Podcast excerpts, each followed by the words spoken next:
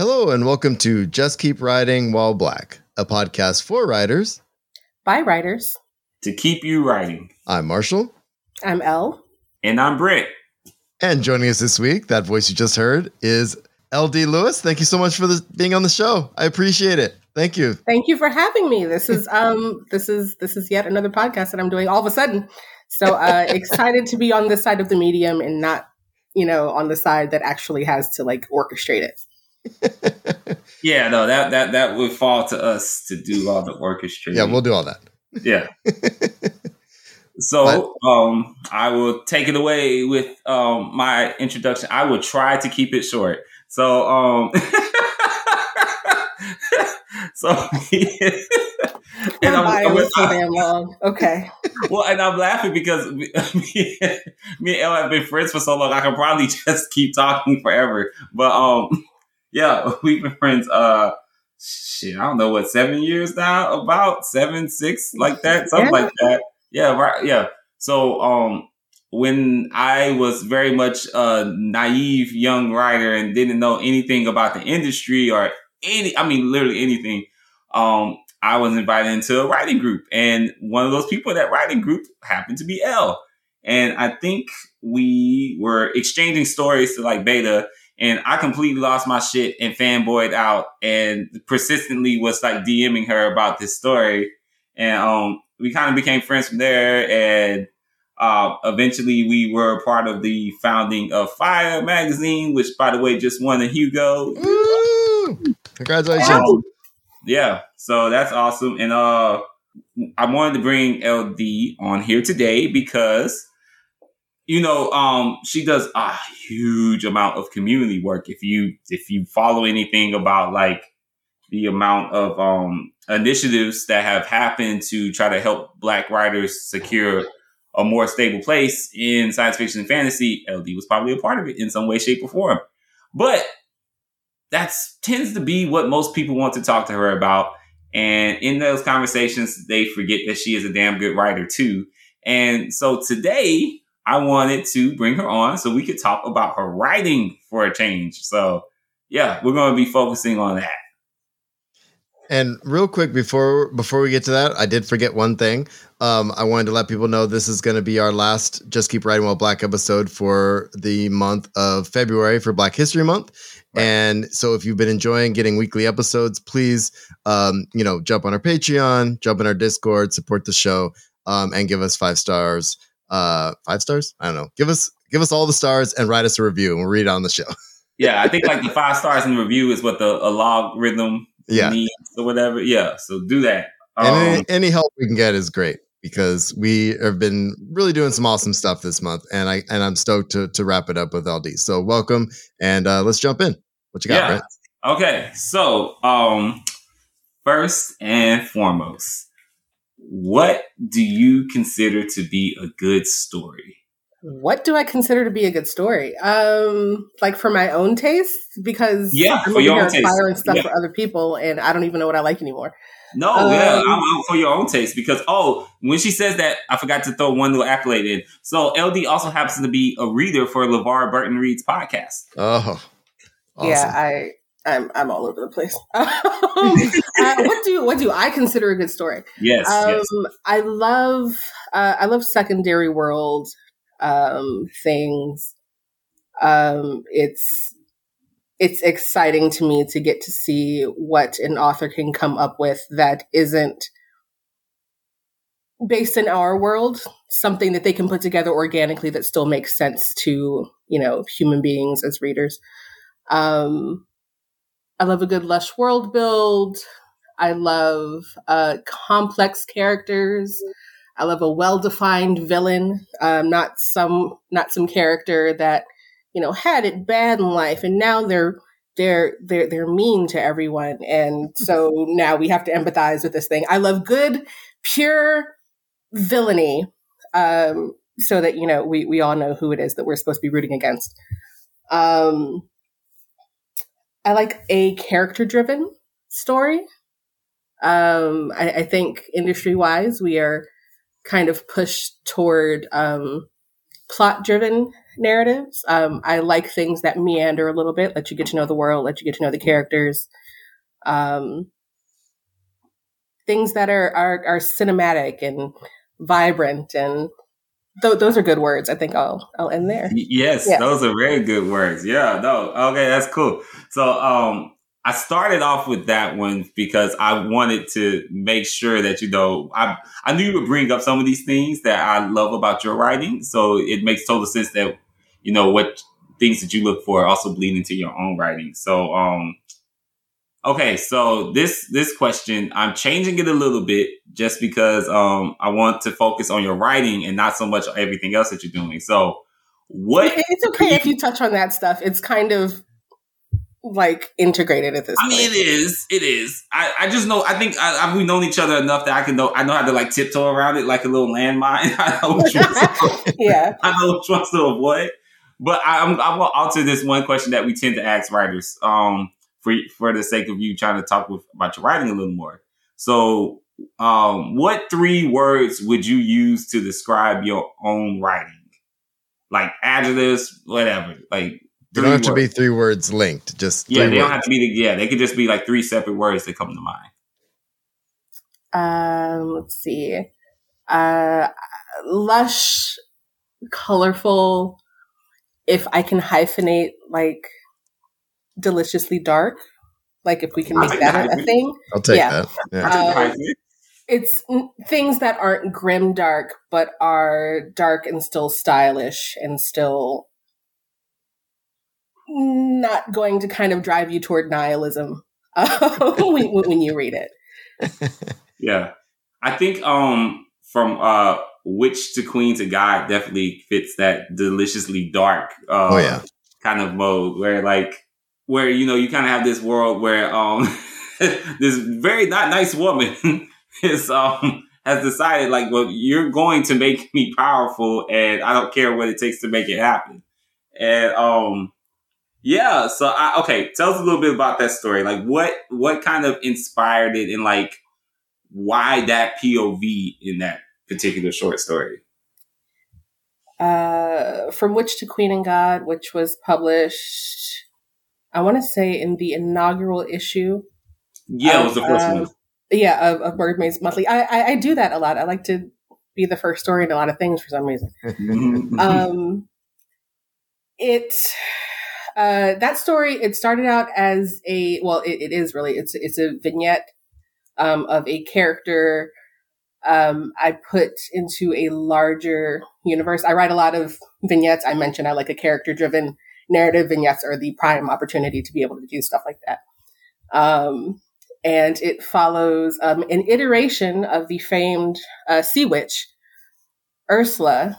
Um, and it's kind of an origin story um, type thing. She used to be human, used to be, you know, a witch who lived on land and noticed some sea gods were sort of abdicating their roles a little bit. And there was a power vacuum. She stepped in to fill it, um, was, you know, discontent with not being worshipped. And so found some, I, I guess we can call it anti-colonialist um, methods of pursuing her own uh, worship and her ambitions and things. And I enjoy um, seeing Black women, especially, uh, get to be able to do that.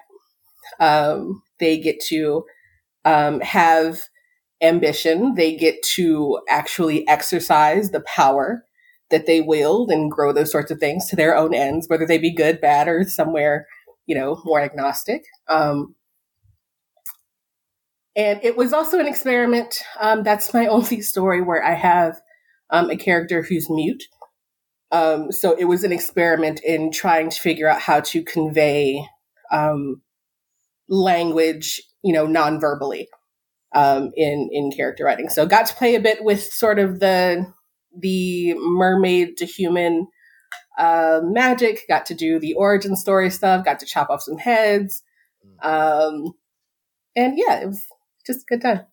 No, it re- it reads like it. It reads like you just had fun writing it the whole way through. So, um, so okay, so th- that one is in a secondary world, and you mentioned liking stories that like have secondary worlds. Um, what do you feel? This might be the one question that leads into some of your other stuff.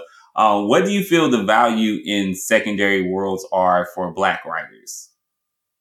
Uh, for one, we don't have to tie any of our story structure, any of our world building, any of the conflict to stuff that we have ex- historically experienced. The the things that our identities tend to be rooted in. If you ask somebody who's not black, um, so if if we want to lean into being explorers or something of of other worlds, we don't have to root that in um, having once been explored ourselves. Uh, we don't have to have how. What does exploration look like without the colonization aspect, the stuff that we experience? So, doing it in a secondary world, we can sort of play around with that and answer those questions without having to rely on historical trauma. Um, I think it's also important too because um, there's we don't we don't get to do it a lot professionally. I mean, if you're if you're pursuing traditional publishing um, because of the gaze that you have to play into in order to make it, you know, to um to a certain level, we're we're not often. I, I won't say never because there are some some very good examples. We're in a very good age um, in terms of speculative fiction written by Black people specifically. Um, but being able to do that just as storytellers, not as aspiring to published authorship, I think it does something um, therapeutic. It's it's cathartic for us to be able to imagine those worlds as well. Yeah, no, absolutely. That's why I love them. That's why I love secondary worlds. Like, um, I think we talked about it a little bit when we had Jen on here, Marshall, in terms yeah. of like, you know, like sometimes I just want to ride a dragon. Can I ride a dragon and be black? Why do I?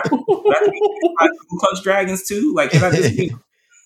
So yeah, so no, that's that's uh, I think that's the power of secondary worlds. Oh, um, well, can I circle back too yeah. on the other two words you use, lush and colorful? Like, mm-hmm. I mean, someone might say those are almost in contrast to the was it deliciously dark? dark yeah. Uh, so, and I've read your stuff, like, mm-hmm. and I'm with you on the lush and colorful, but like, how? Do, what lens are you looking at that through, and how does that apply to your work? Uh, okay, so brief backstory. Um, I have a chromesthesia, so my brain sort of is rewired to mix up um, sound and color. So oh. I do a lot of world building that's based in color, and those colors are inspired by like playlists and things that I make.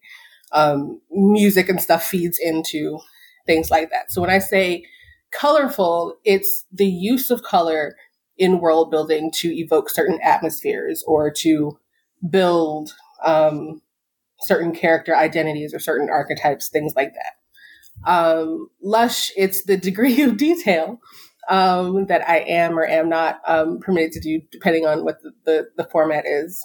Um, I am a verbose writer. I tend to have to cut down a lot of things. Um, so I do a lot of um, very, very immersive uh, world building type stuff. Um, I don't see it as kind of like the polar opposite of of darkness. I think dark is a is a theme. It can be certain events within a story or a through narrative of the story can be dark thematically, but that has nothing to do with the richness and the vibrance of the world or the setting that the story is taking place in. So if I can, um, you know, do sort of a neon drenched um, you know, paranormal, uh, sapphic murder mystery type thing. Um, but at the root of that is murder, um, murder and vice and assorted other um, uh, sins and things. Um, that's dark, but without losing the capacity to to use color. So I didn't make Marshall read that one, but that that that that is actually uh, I love Dizzy. Um, that's such a cool character. Uh, well, and so, one that I did read, and sorry to cut you off real no, quick, no, because because you said you write, you're a very verbose writer, and this that first, well, I guess technically second paragraph from witch to queen and god, like was that paragraph just? I mean, there's something so I can see this woman walking out of the ocean, and that is just such a powerful, amazing image. But hearing you say that i'm like i could i could read five more paragraphs of this so yeah was this one of the ones you had to like really trim down Um, so let me see. So this one was with my vignettes. I'm trying to. I'm using those as experiments too to try and um, write shorter and shorter lengths. Like I Okay. got into writing um, writing novel length. Um, so my my first uh, my my first novel that I pitched um, to an agent also got me my agent. Um, it was it started out as the the first third of like a three hundred thousand word uh, story or book What? or whatever. And then when I started pursuing professional, you know, whatever, whatever, uh, and you know, you go to to look at these word counts, and they're like, oh, they don't recommend you know anything over you know a hundred hundred k, and I'm like, oh, well, shit. So I had to. That that became it became a trilogy as opposed to you know one yeah. gigantic volume. Um, so when I do, let me see. I think Signal. You read Signal. I think I sent that to Brent to be like, have to read this. Yeah. Um, yeah I, sent- wait, I that's- don't know if I sent him a signal, but I no, read you Signal. didn't send me that one. okay. Okay, so my Yeah, fault. but um, I read Signal. I blame Brent. Signal. It's a um, it's a very short. Um, was it present tense? I don't know. Um, it was like it was something like two thousand words, and that's the shortest story I've ever written. Oh wow. Um, so with the the vignettes, um, I'm learning, um, you know, better economy of words. If you just let me write a novel, I'll write a novel and it'll be five hundred thousand words, and you know, you're welcome. but for uh for for the shorter stories, for From Witch to Queen and God, that was just like I I spat it out because this was the origin I wanted for this character in this in this world. Um, I think I had to do exactly one editorial pass on it. Um, Okay. and I don't think much of anything got cut. So this Okay. that's probably one of my tightest stories All like right. ever, and I doubt I will ever be able to replicate it again. But um, yeah, that's I, I I think the opening of it was very emblematic of the way I approach yeah. um, you know setting. yes, setting is like is something you do so well. Like uh, all of your, even though I've read like everything, all of your locations stand out. Like they just each have this like distinctiveness to it. So, um, okay, I'm gonna ask a broad question, then I'll bring it in. All right, so broad question. I kind of asked Jen this, but I want to ask you a similar thing too. Um, so when you're creating a secondary world, what are the five elements of that world that you need to really not just need but you want to understand before you can dive into it Um, geographic proximity in the setting, um, because that determines um, climate. Um, it determines architecture uh, to a certain degree. It determines what the people look like, um, whether they're native to that area or have emigrated from somewhere else, and so have adapted certain features in order to live in a certain climate. Um, that probably I probably let off too heavy with that, but that. Um, um, uh, flora and fauna. So I like, um, you know, all those things inform what the people there um, eat, where they where and how they obtain their warmth, what local economies and stuff look like. Um, uh, what art art looks like there. There's another novel I've written that will not be seeing the light of day anytime soon. Um, but the people there are all blind, and so their architecture, um, their communication systems, most things end up being tactile. Um, and so that kind of informs the rest of the world and how they engage engage with the the seeing world outside of that that locality. Um, I I gotta I gotta do more of that. Actually, I would like to work it into more things because it ended up being really cool. Um, how Sounds many things awesome. was that? Was that was that two? I think that's three I think you're at three. Okay. Yeah. Three Um, okay, so so if I can do art and music as two separate things, um, just because music for me again leads to it it sets tone and atmosphere. Um, it provides insight into religions and so on, so on, so forth. Um, and then um, history. Um, I I do on average about 200 years of back history from the starting point of any story. I, I, I think that's rooted in our concept of generational trauma, um, in how you know our our present doesn't exist without certain elements of our past. Um, those things kind of feed into each other, um, and then I end up having to cut a bunch of it because not mm. relevant. Um, but um, yeah, the the history I think is a big part for me. I end up filling up um, entire notebooks with it. Um, and I end up actually being able to mine those histories for additional stories, which is what happened with From Witch to Queen and God and at Jaceera and a lot of other a lot of other stuff. Yeah, I must say yeah, because I know Jaceera um, was from an, another universe. yeah. Well, you can feel in that one too how much history and stuff is there. Like just I, that that story blew me away. Just so you know, I I I listened to that. Was following along earlier today. I was like, I cannot. I love everything about this. I want to listen to it again. It was so good. Um, I listened to a lot of podcasts, and I just I just it was perfect in that that in that format. So it was wonderfully done.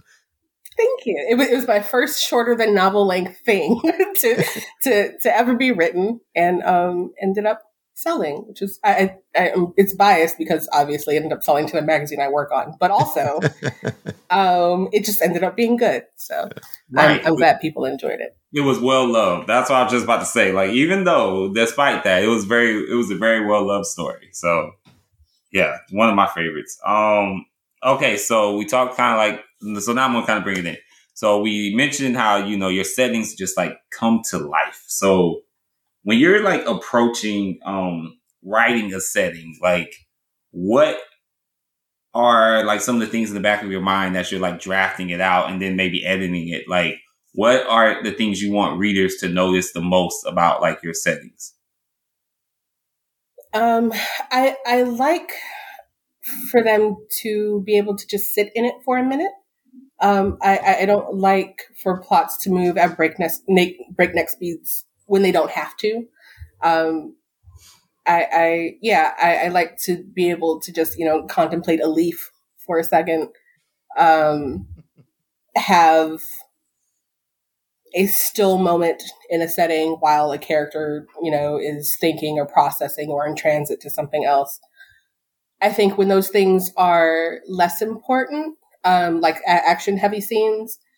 Um, having, if I've done that work in advance, they can see the action and the story actually, you know, play out the way I envision it. And I, I, I like to think that those action things are more cinematic to me than the setting building parts. So I like to have both of those things, but I don't think that the latter works without my doing, you know, the world building work for the former to get it to play out the way I want you to read it. Okay, that makes total sense. I mean, I've read enough of. I mean, I've read everything. Um, yeah, and yeah, it makes sense because like the you have. A, I think you have a very good job of like like being the cameraman and being like, we're freezing right here. Enjoy this moment, and we're going to zoom in. And I, I want you. Yeah. Okay. All right. That's yeah. what I'm going for. So that works. All right. Yeah. No. That's that's how I've always felt. Like I'm like, oh, okay. The camera's panning over here, and we're going to focus on this for a second. Enjoy this. Enjoy this beautiful background. Like it, you know, it's I mean, it's it's my very Studio Ghibli kind of thing that I just want to bring to all the stories. Just like a moment of chill out and look at this amazing things I, have created for a second. Like, yeah. enjoy this, and then we're gonna get into some murder. So. well, I'm glad you brought that up because I know you love those movies. So, um, okay, I'm just going. Why do you love those movies, and how do they inform your writing? Oh, they're so pure. Yeah it's um it is a Ghibli movie is like the storytelling equivalent equivalent of like a deep breath. You just kind of you know everything else the, the, the tension and the chaos of the world fall away and you're just like in this pastoral scene for a minute um, with these frighteningly large but also terribly endearing creatures um, that and there's there's no tension whatsoever um, I think I try to work a lot of those moments into what I'll say are the favorite iterations um, I have of my stories, the things that I can just keep to myself because they're, you know, they make a story too long or whatever, have to get cut at some point. Um, but I can always go back and revisit them. And if they feel like that deep breath moment to me, like a like a you know Ghibli movie does, um, then I did what I set out, you know, to do for my right. purposes. I'm you know nobody else may ever get to read it, but it's there. Um, and I, I think that's what makes my own reading enjoyable um, to go back to an experience because I don't do that a lot. Like I'm, I'm very much like, okay, this is done. Next thing, uh, and that's that's writing, that's projects, that's you know everything else. Yeah. Um, so those moments are important to me as writing. Like, okay, this is. I was having a good day here. I, I wasn't, you know, rushing to try and get words out to the page or whatever. I was just living in this world that I built, and it's a very nice moment. Ah, okay. So this might be hard. It may not be hard. Which one is your favorite? Okay, the maybe it's hard. Yes. Yeah. Spirited Away, but that also feels easy. Okay, I'll give you top three. um, Spirited Away, uh, Totoro, obviously. Love Totoro. Um, um, Howls, I think, is a good third. Okay, that makes sense. Yeah, I feel like I feel like yes. that. Okay. Th- that fits with what I know of, of your work. So yeah. Yeah, it was it was between Howls and Princess Mononoke, whose art book I have up here, but I, I think Howls edges it out slightly. Yeah, Princess Mononoke is my yeah, my hands down I favorite like that one. one. Yeah, yeah. I think my, I watched Totoro with my kids when they were younger countless times. So that's yeah. probably my favorite just because of that. Just how many times I've seen it. They love that movie. Um, yeah, and that just, I mean, for me at least, that, that really ties into like why I feel like, among other reasons, that your worlds feel so like, like yes, they're deliciously dark, but they're also just fantastic. Like they they have like you know, they're you can you can tell there's imagination in them. Like you know, sometimes you have these secondary worlds that they might as well just be historical fiction. Like they, they just feel like historical fiction, and the person just didn't want to do research, as opposed to like, yeah, yeah. as opposed to. it's so true. Yep.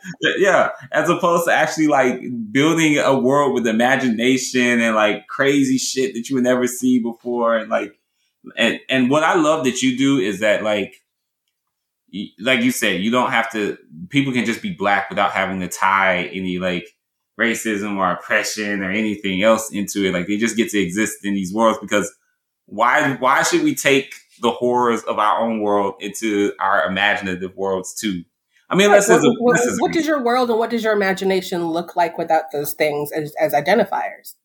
Right. Um, and I think that once you ask yourself that question and maybe, you know, look at different art forms and, you know, different, different artists, um, and, you know, the way they kind of dream stuff up, you're like, oh, I'd, I'd never considered even approaching this specific thing differently. What does that look like, you know, from, from my mind? Um, and I, I like when we actually get to do that on the page. Right. Can I, can I ask, we haven't talked about the other story that Brent sent me over yet. Oh, Moses. Moses. Can we talk about that Ooh. for a minute? Because yeah. this is the first one I read. Um, oh, sorry. no, no. I'm glad I did. I'm glad I did it this way because this whole conversation, you know, it, it makes a lot of sense. So I, I just need to know. So, what was your? I mean, you're playing with so much in this story. Like, there's so many things going on. Um, you know, PTSD. There's this magic element. There's all this stuff going on. So, what was your? I, I don't even know what I want to ask. Like, what was the idea for the story? And and um, yeah, just what was the idea for the story? Um, it was so with all of my vignette type things. Um, of my character based um, stories, I tried to experiment with something different. So my novella, um, A Ruin of Shadows, was um, me experimenting with writing um, a much older uh, female protagonist. Um, and so Moses was happened because I didn't see um, addicts or addiction represented in SpecLit.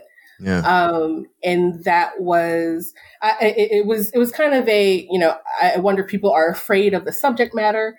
um, or if they're unable to write it um, compellingly or with any kind of empathy. Um, and I have an addiction background. Um, so it was kind of a a way for me to sort of process those things and see how a character who you know looked like a young me would fare you know with or like what what would the roots of that addiction look like within a sci-fi fantasy um kind of situation so um i have moses um and she's had this what i'll call a gift um, you know, since she was at least very little. There's there's no way to know whether there are more people with powers like this throughout the world or anything because none of that's you know important. This is a very you know character specific um, kind of thing. Um, but an inability to control it and having it go off kind of um, in the wrong direction um, and then a subsequent inability to process trauma. Those are things that actually lead to addiction. Um, yeah. Past past mistakes, past trauma, past you know errors in relationships, things like that. Um, they have the capacity to ruin very real people, and in this case, it ruined someone um, with a power.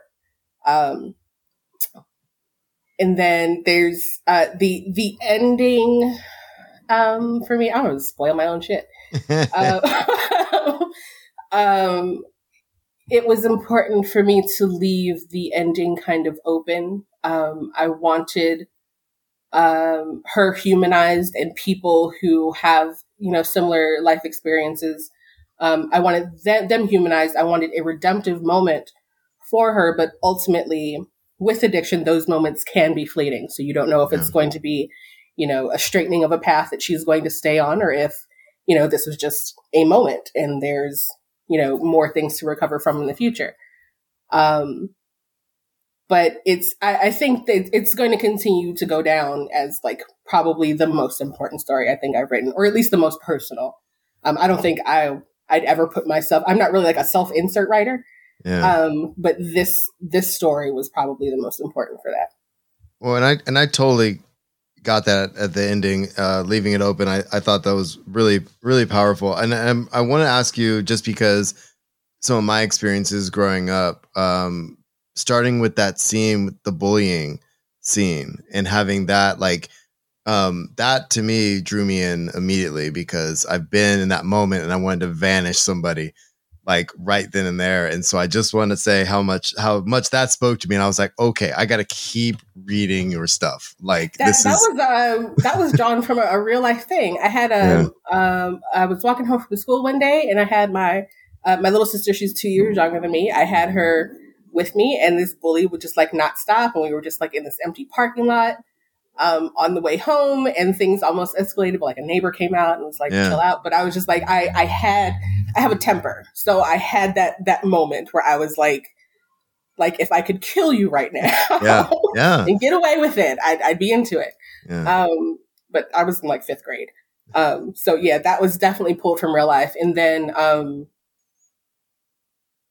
I, I think having my sister present um, for that moment in my life, I think that fleshed out kind of uh, Moses' relationship with her sister.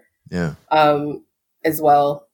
Um, there, there was definitely some some diversion in how these things played out, but um, having that element in there, um, I think for me was important too. It's important to have somebody who's supportive um, in in you know in addict's life or whatever, and um, yeah, it was just it was a very important story.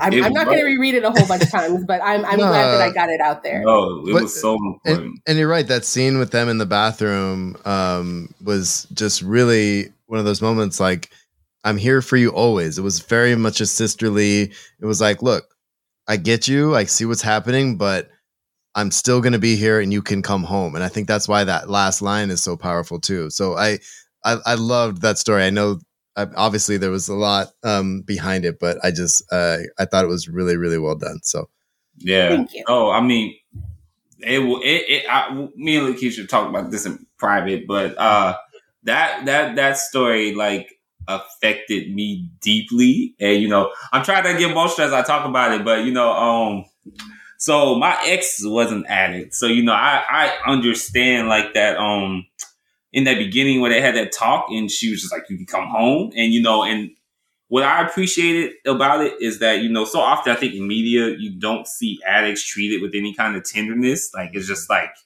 you're an addict, you're a bad person. Or it's like, are they, they make a spectacle of them? It's like, oh, you know, there's um, some, we sensationalize, like, you know, them going through withdrawals and whatever. You know, they're never given like any kind of like kindness and affection. And like, I really appreciated that, you know, Moses was treated like with tenderness and, you know, and also too, I what I liked is that um that you know the sister you can see it kind of broke her too in a way, and I think that's the thing about addiction that you know people sometimes forget about is like they think the addict exists in a vacuum, and that you know that um the addiction doesn't affect the other parties too. So you know, for me personally, it was just like I read that and I was like, oh God, somebody finally somebody finally gets some of the nuances that like you know you never seen talk about. And what I, I love too that you showed was like, despite her addiction, she was still you know willing to do the right thing when she yeah. saw something bad happening, and I and I love that because too often we get we see addicts as like we, we think of them as complete total moral failures and like you know just because you're an addict that means you're terrible at everything else in life right. it's like that's not true so yeah. yeah. I I really appreciate that story. For me, it was just like the first time I ever really saw that kind of portrayal of a person. Yeah. So yeah, that was big. Ah. yeah. sorry, sorry, yeah. I just I, I, had read it and I, I couldn't not ask the question. So we yeah, can we, we can pivot. go there. I'm glad you with it. I I mean I think a lot of people can see themselves in a lot of those positions. Like you have the addict, you have the addict's family who's who's also affected, and you have kind of this amorphous, kind of nebulous community of people who see the addict and the addiction, still treat them like people, but keep kind of a healthy distance to keep, you know, like the the the, the waitress in the diner who, who's mm-hmm. like aware of the conditions of, of her regulars, but you know, she'll she'll look out to you while while while she's or while you're there, but you know, once once you're not, can't put too much thought in it because you know you have your own life. Right. Um, so I, I want to thank Zac Brown Band for that one song that inspired mm-hmm. uh, some part of this, um, specifically the, the, the dancing in the diner scene. Um, I don't yeah. even remember the name of the song right now, but it's very good and very very effective, and so it it, it worked out. But um, yeah, I mean, I I hope it ends up, you know, reprinted and reprinted in more places because I think, um, I, I think I, have I've been watching uh, people's reactions as they watch Euphoria. Yeah. Um, their reactions to Rue and her behaviors, and I see how far we have to go in kind of humanizing um, certain elements of addiction. I haven't watched that show because, like, I honestly, I'm scared of being triggered by it. So I like it's, it's a lot, yeah, yeah. And so you know, just like I'm like, I don't think I I can I can watch that right now. I keep seeing people talk about it. It's like I don't know if I'm like because I'm sure like there's there's incidents in there that are just gonna like mirror experiences I've been through, and I'm just like, nope, I don't think I'm mentally. It's it's intense, yeah, yeah. But that I think that's what I liked about yours is that like there was some definitely darker moments in Moses, but again, like at its core, there was like a lot of like compassion. Mm-hmm. And, you know, I think that's what um I feel like is missing from a lot of stories about addiction is compassion for it. all the people involved in it. Not even just, you know, not even just the addict or, you know, the addict's lover or that family member or whatever. Like it was you had compassion for everyone in the story. So mm-hmm. yeah. I I just really appreciate it. I'm glad but, I did it yeah, no, it, it, was it was when you first told me you were doing it. I was like, oh, this is, I knew oh, it was no. going to hit me hard no matter what. But like when I actually read it, I was like, oh damn, like this is so much better and more nuanced than like so many other depictions of addiction I've ever read. So yeah, it was, it was yeah, you did a really great job. But um, Okay, so I do know how to pivot away. We're not going to sit in the heaviness. I promise. All right. So, um, so you did mention music. I know music and playlists are like a huge part of your writing process, right? See, I saw your face. Yeah. um, yeah. So when um approaching the playlist for like your writing, are you coming up with the playlist beforehand, or are you kind of like adding songs as you go, or like how do you kind of build the musical aspects of your writing? Most stories I start are inspired by a song. So, uh, what is my novella title? Rune of Shadows um, was inspired by Lupe Fiasco's Hello Goodbye. Um, Moses uh, had Zac Brown Band's Colder Weather.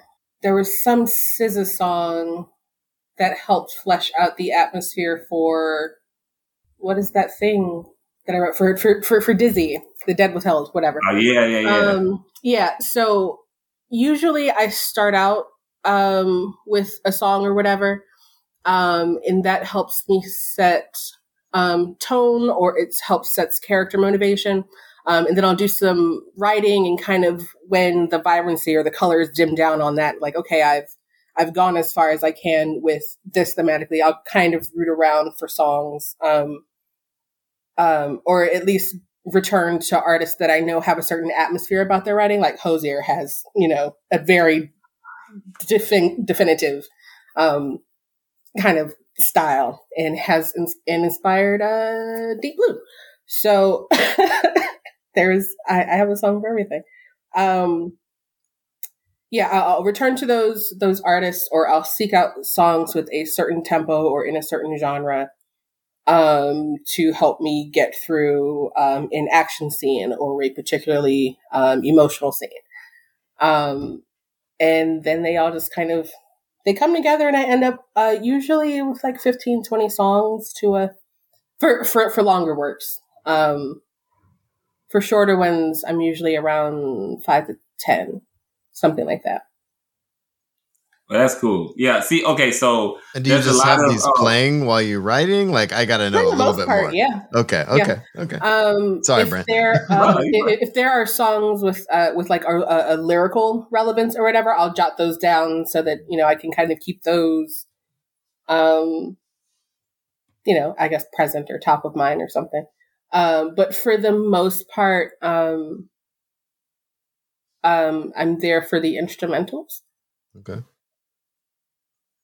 So it doesn't distract you because I know some people say it doesn't do it to me, but like it doesn't distract you when you hear like lyrics as you're writing.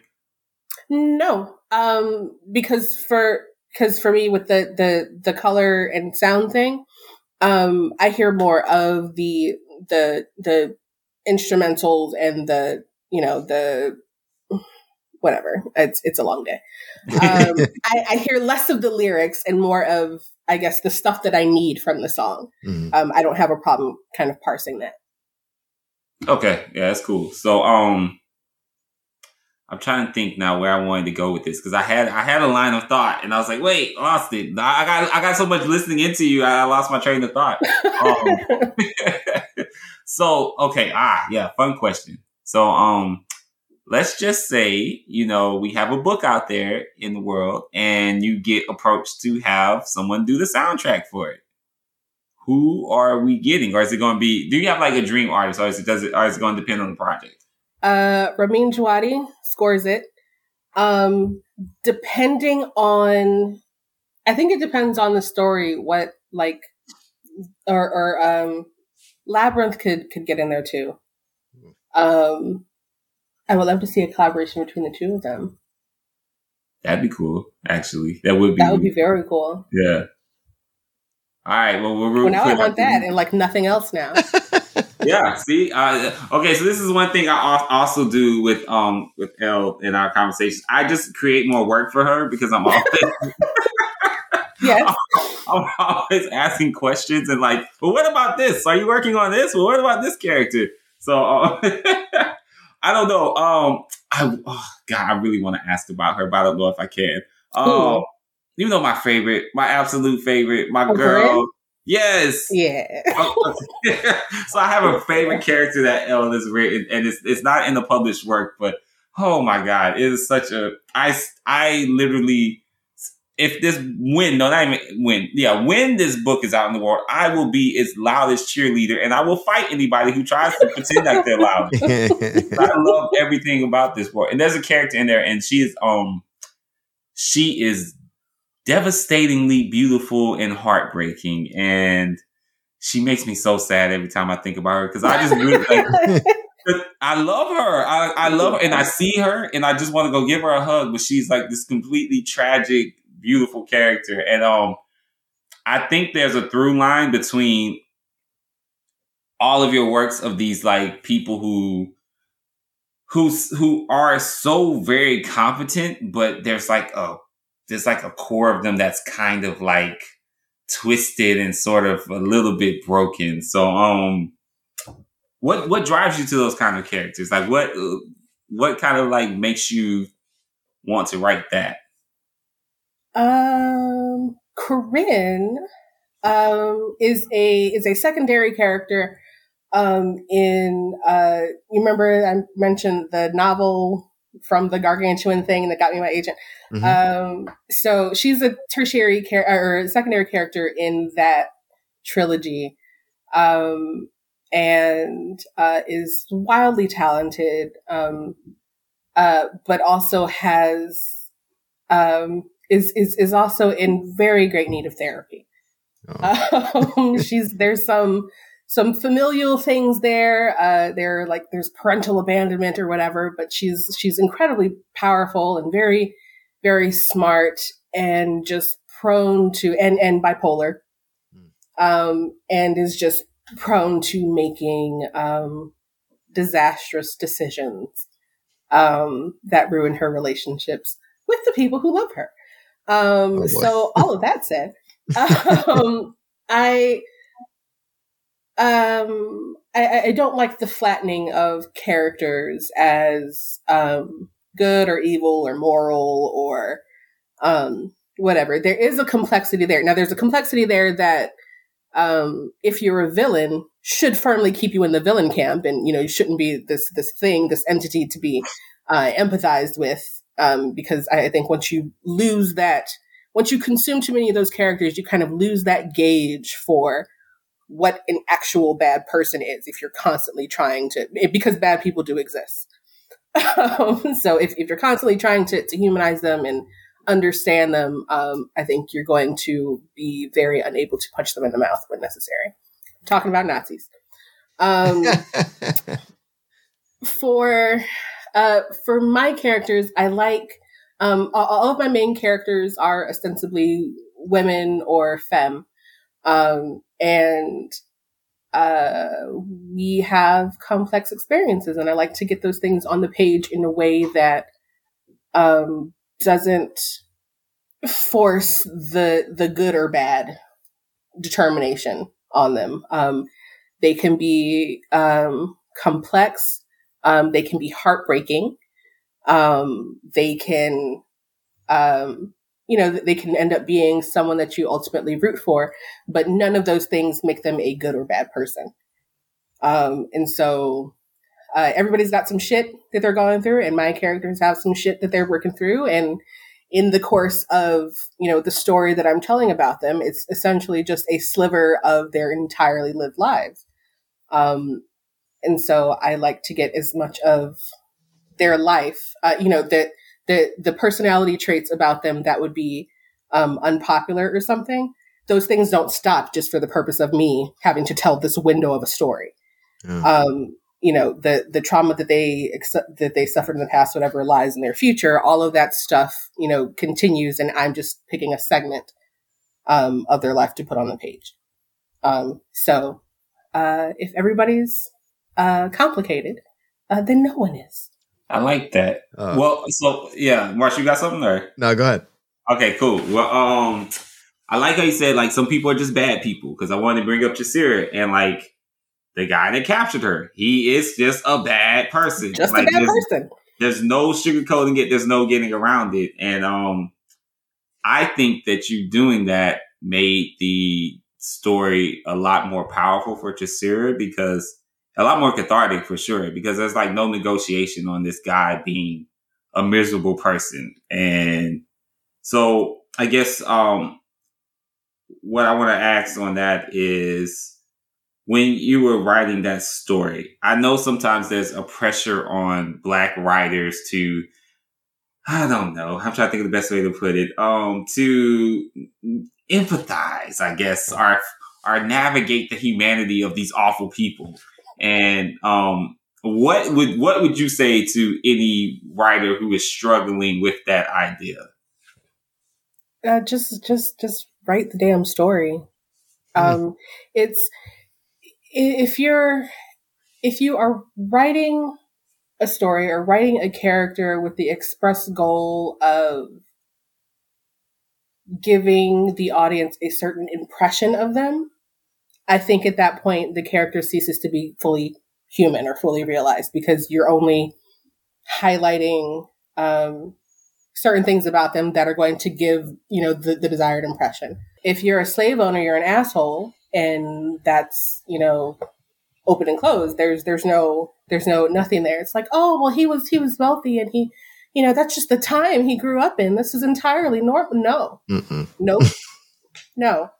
Um, so Jaceera was uh, of a, a race of beings um, that ended up enslaved. I, I intentionally gave her. She existed with um, with a power that made her essentially un, like physically untouchable because I I hate having the the the immediate identification of enslaved women as going toward you know sex trafficking.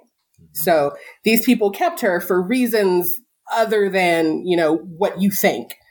Um, uh, she she existed kind of as a living art piece, um, and uh, didn't want to do that anymore. And so her ultimate decision um, to escape that type of bondage, but not to immediately go back and Harriet Tubman the shit and go mm-hmm. and you know find some other people to liberate.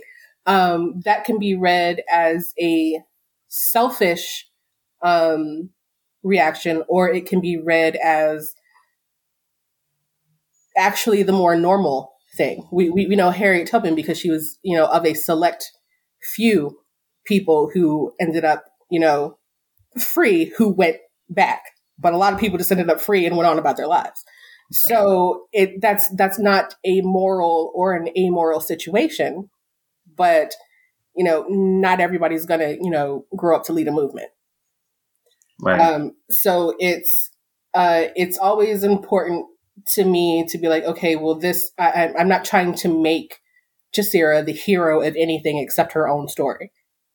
Um, and I think that with a lot of Western storytelling, we are kind of inclined to make a hero out of somebody, um, in order to. I, I, I really don't know why, but um, because because that's the common thing to do, um, and also the most boring thing to do. Um, yeah, I'm just I'm never interested in doing that with with any of my characters. But but what I liked about the end of this piece was that there is that consideration. You know, there's that line there that says uh, uh, a, a, niggling itch uh, beneath her skin suggests perhaps that in deciding to escape, she had also decided to abandon. Like that's a really powerful line because again, you're you're not writing a Harriet Tubman character, but you're writing someone who has escaped, that is free, you're dealing with that freedom and then maybe one day and there's a little bit of hope you know you kind of leave at the end there but but again it's not about it's about her freedom and i think and right. i think eh, I, I don't know it's i love the end of the story so uh yeah. I, I think you really you really um nailed that aspect of that like um there's there, there's going to be that little bit of guilt like i didn't help more people maybe but at the same time like you know, there's that whole, you know, you got to help yourself before you can help others, you know? Right. Yeah. She's, eh, she's just getting free. She doesn't know what, what to do with this. She doesn't know what she'd even be leading people into. Exactly. Um, and so I think we kind of gloss over that phase of the, the, the hero story. It's the yeah. Learning how to be a hero part. Mm-hmm. Um, not saying that that's her goal or anything, but we don't go immediately from, I free myself. I'm gonna free the rest of y'all right now and like have no there's no planning in between. And Right. I like to show the plan. Um, and we don't get to because it doesn't move the plot forward fast enough. But um, it's something it's something worth considering um, if we are gonna write a hero narrative. Also, like you said, she doesn't know where she's going yet. So how she, how can she lead others to where she doesn't even know where she's going? And I think that's an important thing to That consider be too with that. irresponsible. Yeah. Right. Um, Hey, Go ahead, Brent. no, you go ahead, Marshall. No, I was just saying we're we're we're getting towards the end of our time, so we got to figure out if you have another question, throw it out there. Otherwise, we got to get to the last ones. I have well, you know, I don't have a. Ooh, I do have one. Okay, one, just this last one. Okay, and, I'll be um, quick. So, when you are world building, how do you approach systems of oppression in your world building? How do I approach systems of oppression? Um, I make sure that they are. I, I- think I keep probably the classist um, oppression, just because that's the one that doesn't lean as much on race-based trauma for me, and I think that's the one that's most resonant. You know, wherever you are in the world, um, and I keep it because growing up in an imperialist society that is like the root of my existence right? Like that's that's that's what i know um about existing in a human condition. Like that's that's that's where my that's where my head is. Um so i try to um make sure that the guilty parties um have not nuance to them, but at least an interesting, you know, reason for why they're doing what they're doing. We know that it's objectively bad, um, but uh, we want to get, you know, why this character thinks that it isn't, or why they're okay with it being bad. Um, that's that's something that we don't get to see a lot. Like, yes, I I know this is terrible, and I love it. It's great. It's I I, I love being the bad guy. We don't see enough of that.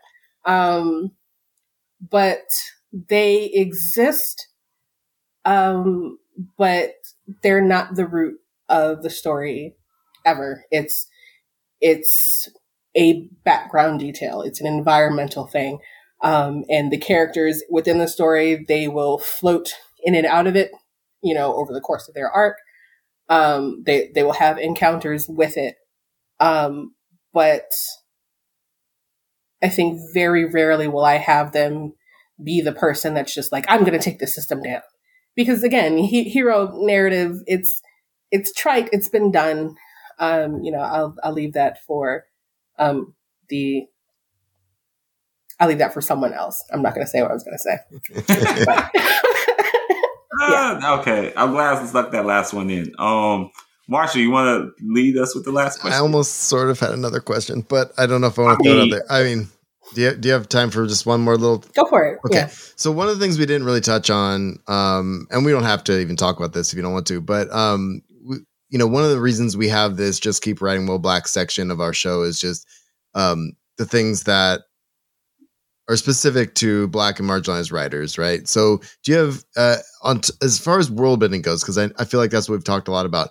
What is some advice um, maybe you can give? I mean, I don't know how good you are about wanting to give people advice, but you know, advice to other black authors, um, aspiring authors, however you want to say it, um, or marginalized authors that that will help them in this navigate in this murky, weird publishing world that we're all trying to get into. Does that make sense? Like Yeah. advice as far as not not just what will stand will help them stand out, but just what what what can you what can you tell them to help us out? Um, I'd say first, um, like I'm like caveat, don't listen to me, but be be persistent. Uh, so I was uh, I received 149 rejections before I landed my agent. oh shit. Um, but this Okay. is also, um, I also got my agent on the first book I queried. Um, a lot of people don't get their agent to their fourth, fifth, sixth, seventh book, um, Yeah. and even then might not sell. So all of these journeys look different, um, but you have to be persistent. You have to have actual faith in and a love for the story you're writing, because at the end of the day, whether you progress at all in your publishing pursuits, um, the one truth has to remain that you are happy with the story. You have to you have to be your target audience, um, or else that like even if this does go somewhere else, um, you will be disappointed in yourself for having put out work that you didn't believe in um, in the first place and having that be the thing that you're known for.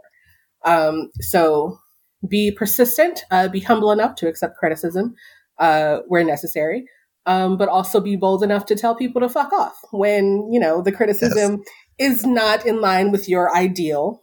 Um, for the story you were trying to tell.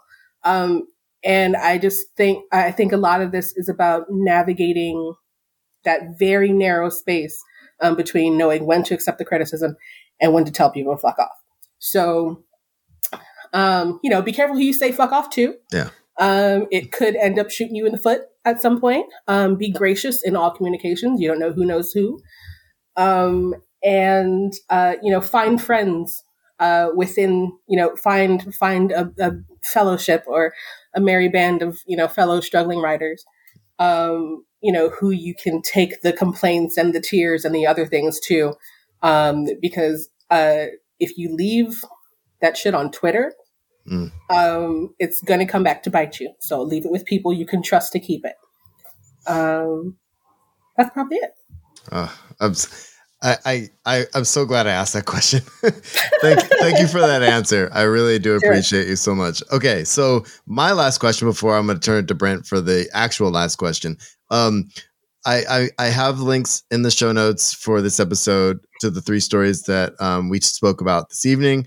Um, but it, where's the best place for people to find you online, website, Twitter, whatever that might be, so we can get in the show notes where they can find your work and that kind of stuff. Sure. Uh, so I am mostly on Twitter um, at Elle the Villain, E L L E T H E V I L L A I N, for obvious reasons.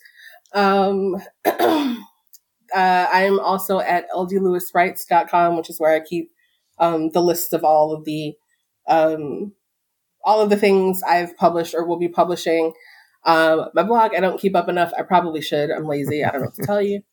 Um, I am kind of on Instagram, but not really. Um, I I think the most recent thing I put on there was my would be Hugo acceptance speech had we won uh, the best related work category. Oh um, which is fine. I mean, like Brent and I divvied up the, the, the, the speeches. So we won for the magazine. He read um, the magazine one. I just put the other one up on Instagram because why not? um, uh, I am uh, same same handle over there. E L L E the villain. Um, I have a short story forthcoming from Lightspeed uh, sometime in the next couple of months. Last Stand of the East 12th Street Pirates. It is very stressful in the vein of Moses, so I apologize in advance. Oh, I can't wait! Uh, I can't wait. It's so good. It's such a good story. um, let's see. Oh God. Uh, yeah, I think that's it. All right.